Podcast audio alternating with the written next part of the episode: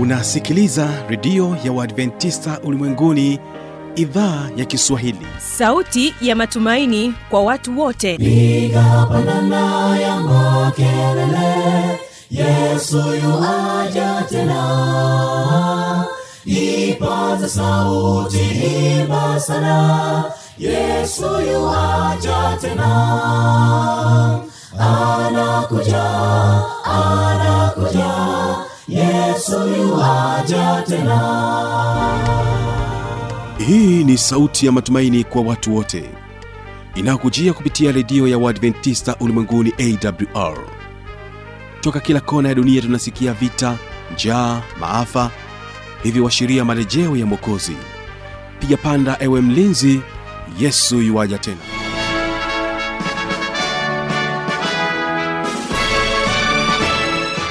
unaendelea kutekea sikio idhaa ya kiswahili inayopatikana katika masafa mafupi ya mita bendi 25 karibu tena katika matangazo yetu. Mimi jina langu ni fanuel tanda. Na mpendwa msikilizaji karibu tena katika kipindi cha muziki na wanamuziki. Utakuwa nami fanuel tanda katika historia ya wimbo watoa wa msifu mungu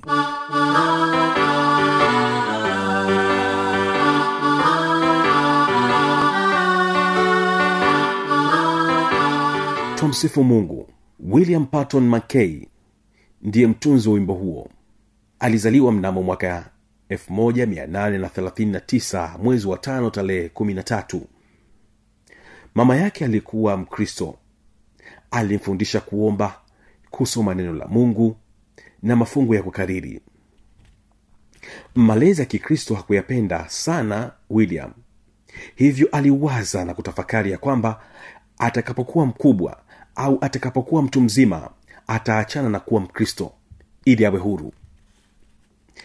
Alipomaliza masomo yake ya sekondari alichaguliwa kujiunga na chuo kikuu cha edinburg kwa ajili ya kusoma masomo ya udaktari. Mama yake alifurahi na alizidi kumwombea.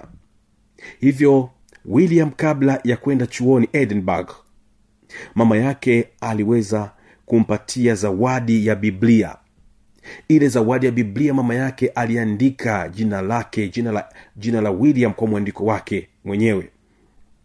Ikiwa ni zawadi kwa kijana wake mpendwa. Na kumsisitiza ya kwamba atakapokuwa chuoni aendelee kujifunza neno la mungu na asimwache mungu. William hakuipenda sana ile zawadi ya biblia. Ila aliichukua ili kumfurahisha mama yake alipofika chuoni maisha yake yalibadilika. Akawa huru. Anaweza kufanya chochote anachokitaka na kuanza kufanya vitendo ambavyo havimpendezi mungu. Aliweza kujiunga na makundi ya ovyo ya walevi. Akasahau malezi ambayo mama yake alikuwa akimfundisha. Siku moja william akiwa amekosa fedha ya pombe aliamua kwenda kuiweka biblia kama dhamana au kuiweka biblia kama bond ili aweze kupata fedha ya pombe na maisha yaweze kuendelea kwa sababu tayari alikuwa ameshajiingiza katika janga la pombe na hana, hana fedha.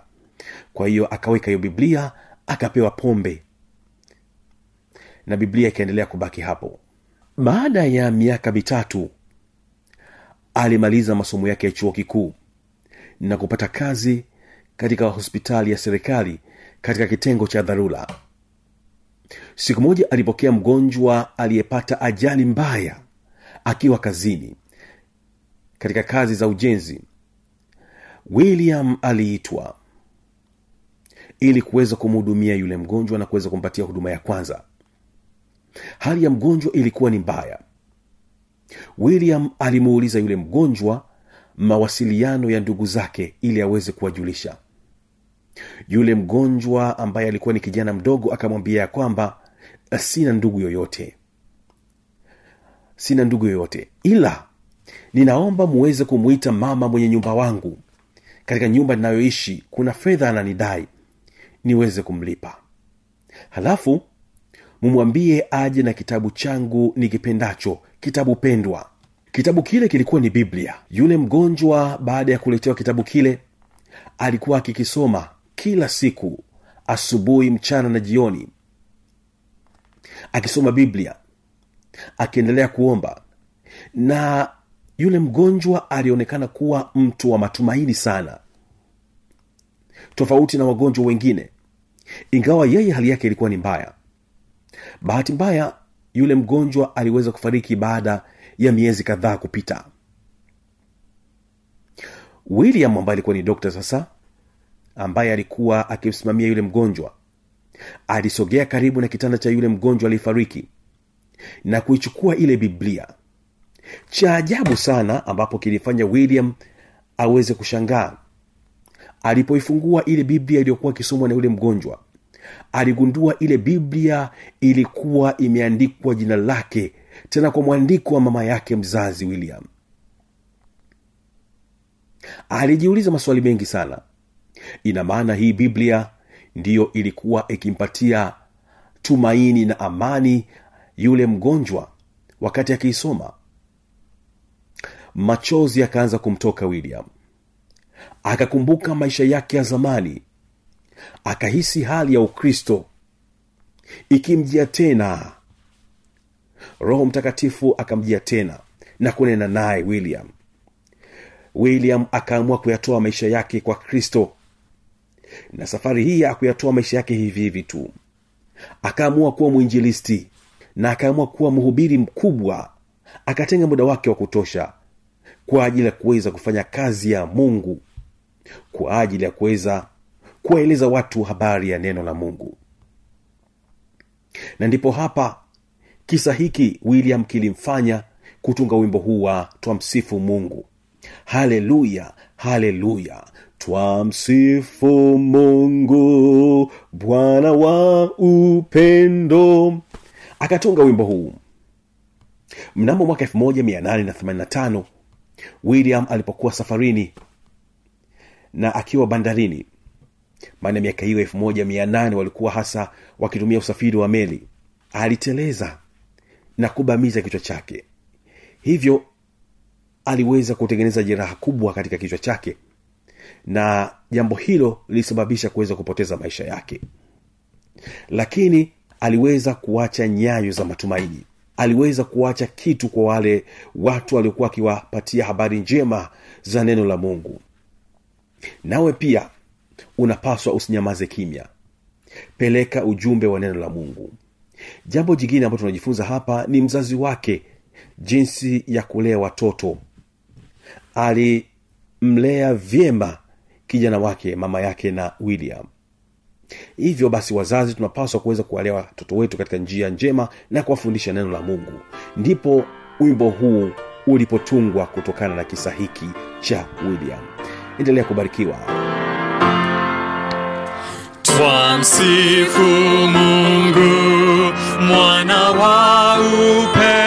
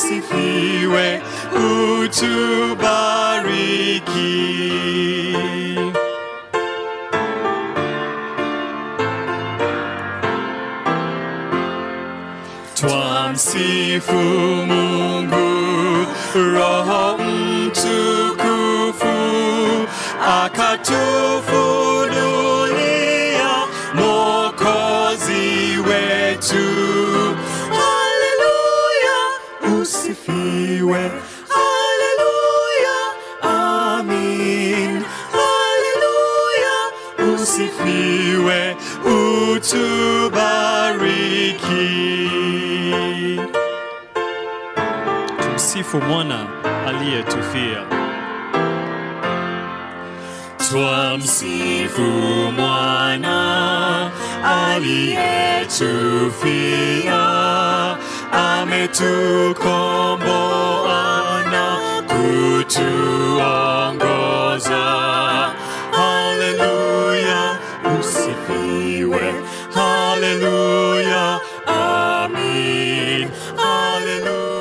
yawezekana ukawa na maoni mbalimbali. Changamoto tujuze kupitia anwani hii hapa ifuatayo. Anakuja anakuja yesu yuaja tena. Na hii ni awr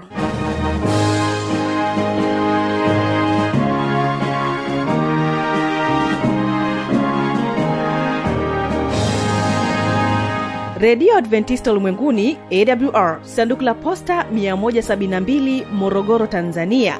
Anwani ya barua pepe ni kiswahili at awr org. Namba ya mawasiliano simu ya kiganjani 653 570814 na pia unaweza kuwasiliana nasi na idhaa ya maasai kwa nambari 769 986355 ukiwa nje ya tanzania kumbuka kuanza na namba kiunganishi alama ya kujumlisha 255 unaweza kutoa maoni yako kwa njia ya facebook kwa jina la awr tanzania.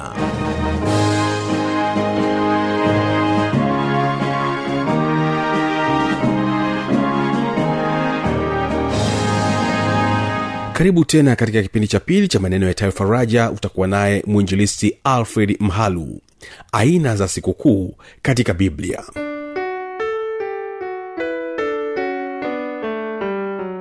Nichukue nafasi tena kukualika na kukukaribisha katika kipindi cha mafundisho.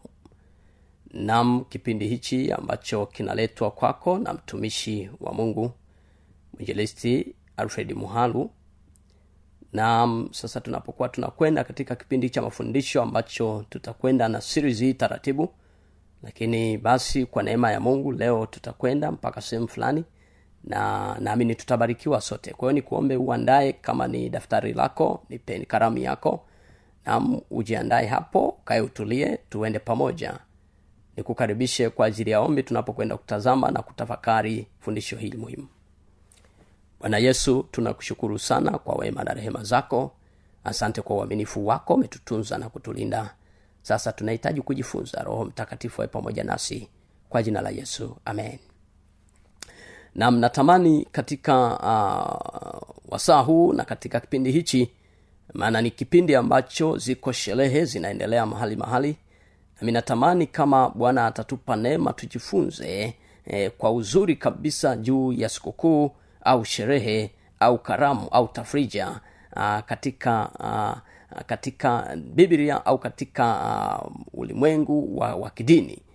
Na ninapoanzia hapo nipende nikupe kwamba tu nikwambie jambo hili moja la msingi napo katika utangulizi uh, ziko sherehe nyingi na ziko sikukuu nyingi duniani uh, ziko karamu nyingi duniani ziko tafrija nyingi duniani nam katika namna zake mbalimbali. Lakini nikikurejesha tu kwamba katika mambo ya kiserikali ziko sikukuu na na na na moja ya mifano ya sikukuu za kiserikali. Kuna sikukuu za uhuru uhuru day kuna workers day na kadhalika. Sikukuu hizo zinazotambulika kiserikali na hasa serikali kwa kweli inatangaza na hata wafanyakazi wana, wana, wana, wanaweza kama ni walimu wana hawatokwenda kwenye kufanya kazi zao shule zinafungwa. Hizo sikukuu za kiserikali zinajulikana. Lakini ziko sikukuu za kidini sikukuu za kidini nazo ziko nyingi katika muktadha wa dini mbalimbali mbali na madhehebu mbalimbali. Dini sikukuu za kidini mojawapo ni zinafahamika zingine mpaka hata kiserikali wakati fulani nam kama sikukuu ya idi hiyo ramadhani nam kama sikukuu ya pasaka nam kama sikukuu ya krismasi na sikukuu zingine kama ekaristi na kadhalika. Lakini ziko pia sikukuu za kimila. Sikukuu za kimila nazo ziko nyingi sikukuu za kimila kwa mfano kuna sikukuu za za za e, kimila tunaweza tukajumlisha sikukuu za kimila na za kijadi na za kitamaduni ni aina moja ya sikukuu sikukuu hizi wakati fulani kuna za, mavuno wa makabila fulani wakivuna kipindi cha mavuno wanasherehe wanafanya.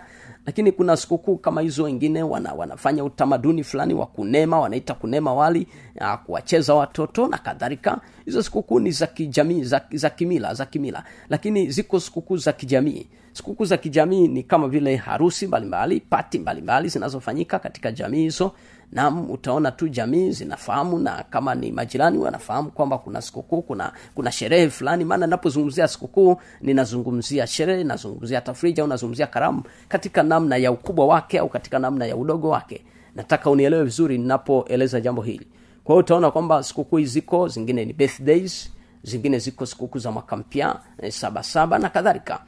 Kwa hiyo nataka niseme kwamba ziko sikukuu nyingi kulingana na utamaduni wa uh, eneo husika lakini kutokana na, na, na hizo sikukuu zote hizo natamani katika uh, juma hili au katika kipindi hichi tujikite kuzi, ku, kujifunza uh, zaidi juu ya sikukuu za bwana au sikukuu za mwenyezi mungu ambazo zinapatikana katika vitabu vyetu uh, vya kidini. Na hasa tutaanzia kwenye kitabu cha biblia. Mungu akitupatia kwa ma, majari wa mwenyezi mungu tutaangalia katika uh, vitabu vingine kama kuruani na kuendelea lakini natamani tuanzie hapa katika sikukuu za kibibilia katika sikukuu za kibibilia katika maandiko matakatifu ukisoma katika kitabu cha kutoka sura ile ishirina mbili ukisoma kitabu cha walawi e, kutoka sura ishirina tatu ukisoma mambo ya walawi sura ishirina tatu hesabu sura ishirina tatu kumbukumbu la torati kumi na sita hizo sura zote zipitie vizuri. Utakapoendelea kuzipitia utaona utaona kwamba kuna kuna vitu ambavyo vinaelezwa ziko sikukuu ambazo zinaelezwa hapo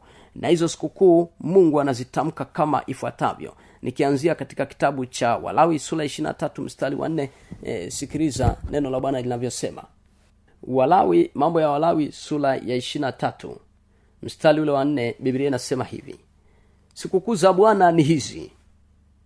Ni makusanyiko matakatifu ambayo mtayapigia mbiu kwa nyakati zake nataka uanze kuzingatia unaweza ukachapia mstari hapo kama una karamu na daftari lako utaandika hapo sikukuu za bwana. Weka mstari na makusanyiko matakatifu. Weka mstari na na kupigia mbiu kupiga mbiu. Weka mstari lakini na nyakati zake. Kuna mambo makuu manne hapa.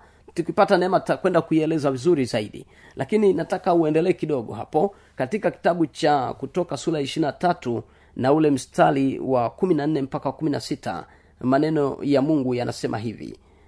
Anasema mara tatu kila mwaka utaniwekea sikukuu. Utaiweka sikukuu ya mikate isiyotiwa chachu.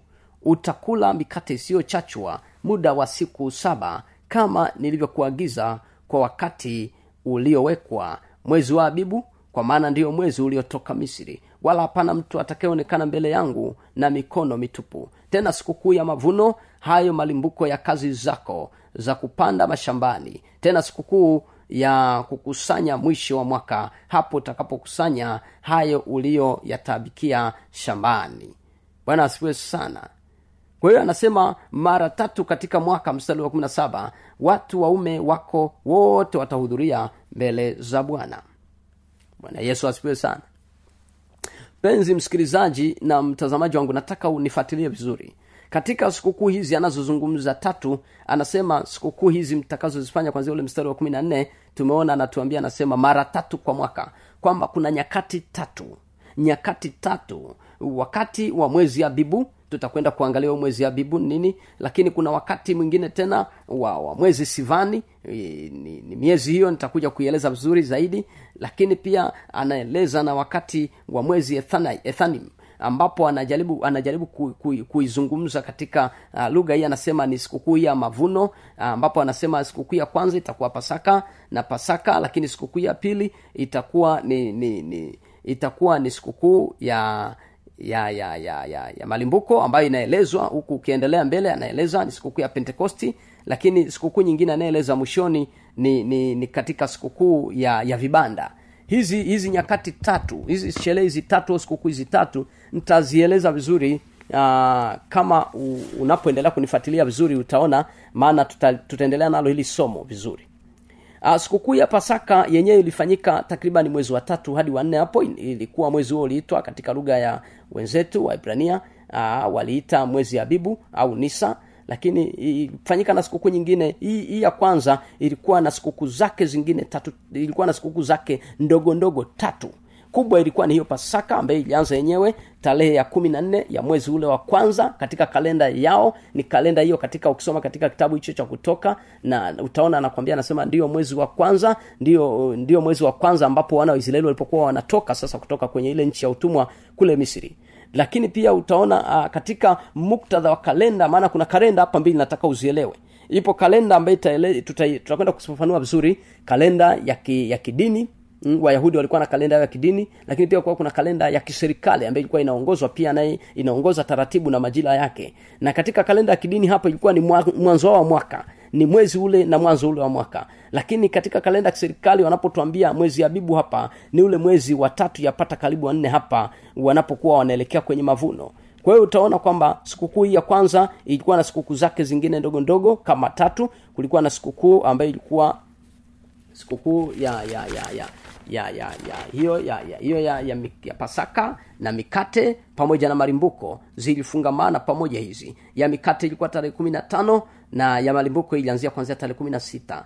Naam utaona uh, pentekosti nayo ikaa ipo katikati hapo ikafanyika lakini utaona eh, pentekosti hiyo ndo inatajwa katika kipindi cha mwezi wa sita sasa. Hii zingine zote kuwa mwezi wa tatu hapo kuelekea wanne hii nyingine ikawa ni mwezi karibu wa sita hapa ambayo yenyewe ina, inaitwa sivani kwa hiyo tutaona kwamba hapa ndipo tunaona kwamba hii sikukuu nayo lakini baada ya hapo zikafuata sikukuu zingine tena tatu ambazo zilifungamana za mwisho wa mwaka. Sikukuu zilitoa za mwisho wa mwaka ni makutaniko ya mwisho wa mwaka. Napo hapa ndipo walipokutanika walikuwa na sikukuu ya kwanza ambayo walianzia kupiga baragumu lakini pia yenyewe hii ilifanyika mwanzoni kabisa mwa mwezi tarehe moja mwezi wa saba tarehe moja mwezi wa saba katika kalenda hiyo ya kiserikali inayoitumia sasa.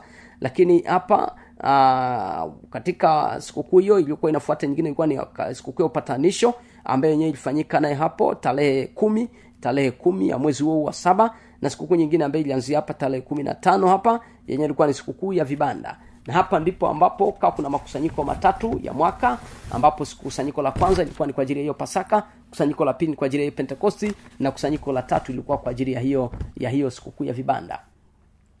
Sasa nataka tuone mambo haya machache tuone mambo haya machache. Aa, nataka unifuatilia katika kutoka sura ile ya ya ya ishirini na tano kutoka sura ishiri na tano na na ibrania ile sura ile ya nane na na ule mstari wa tano na kumbukumbu la torati ishirina tisa ishirina tisa. Nataka mafungu haya nitasoma machache. Niki, nikieleza nikianzia kukwambia kama nilivyokuwa nakwambia aa, e, katika kitabu cha kutoka sura ishirina tano ndipo hapo utaona mungu anaeleza ile hema anaieleza ile hema. Na ndipo hapo utaona anaeleza anaeleza mambo mengi sana lakini katika ibrania sura ya nane anasema mambo haya ya hema iliyokuwa imetengenezwa ilikuwa ni kwa mifano tu ilikuwa ikiashiria vitu fulani. Lakini nataka uelewe vizuri kwamba hizi sikukuu zote zilikuwa zinafanyika kuashiria mambo fulani. Na ndio maana hizi sikukuu zote kwa pamoja zilizungumzwa na musa lakini baadaye walikuja walizungumza manabii. Utamwona katika mahali fulani utaona joeli naye amezungumza utaona baadaye mitume wanazungumza kina petro hapo anazungumza utaona yesu mwenyewe anakuja anazungumza na yesu anazungumza na hata katika matayo kumi na tatu kwanzia mstari wa kwanza mpaka watatu ukisoma maneno haya sikiliza nikusomee mpenzi msikilizaji maneno machache ya yesu anayezungumza matayo sura ile ya kumi na tatu. Matayo kumi na tatu kuna maneno yafuatayo machache nataka usome ili unielewe vizuri inachokwenda kukieleza huku mbele. Mstari wa kwanza na wa pili anasema siku ile yesu akatoka nyumbani akaketi kando ya bahari wakakusanyika makutano mengi hata akapanda chomboni akaketi na ule mkutano wote wakasimama pwani akawaambia mambo mengi kwa mifano akisema tazama mpanzi alitoka kwenda kupanda bwana yesu asifiwe sana. Zaidi ya hapo utaona mstari wa kumi na moja namna mstari wa kumi na wa kumi na moja anasema maneno haya. Yesu mwenyewe anazungumza anasema "Ah, wakaja wanafunzi wakamwambia yesu kwa nini wasema nao kwa mifano? Yesu akajibu akasema akawaambia ninyi mmejaliwa kuzijua siri za ufalme wa mbinguni bali wao hawakujaliwa mpenzi msikilizaji nataka ni- maneno machache. Sikukuu hizi zote zilikuwa zinaenda katika namna ambayo zinafunua mambo ya sasa zilifunua mambo ya wakati ule lakini zilifunua mambo ya wakati huu tulionao lakini zinafunua mambo ya wakati ujao. Kwa hiyo sikukuu hizi zote zipo katika faces tatu. Zipo katika sehemu au makundi muhimu sana matatu.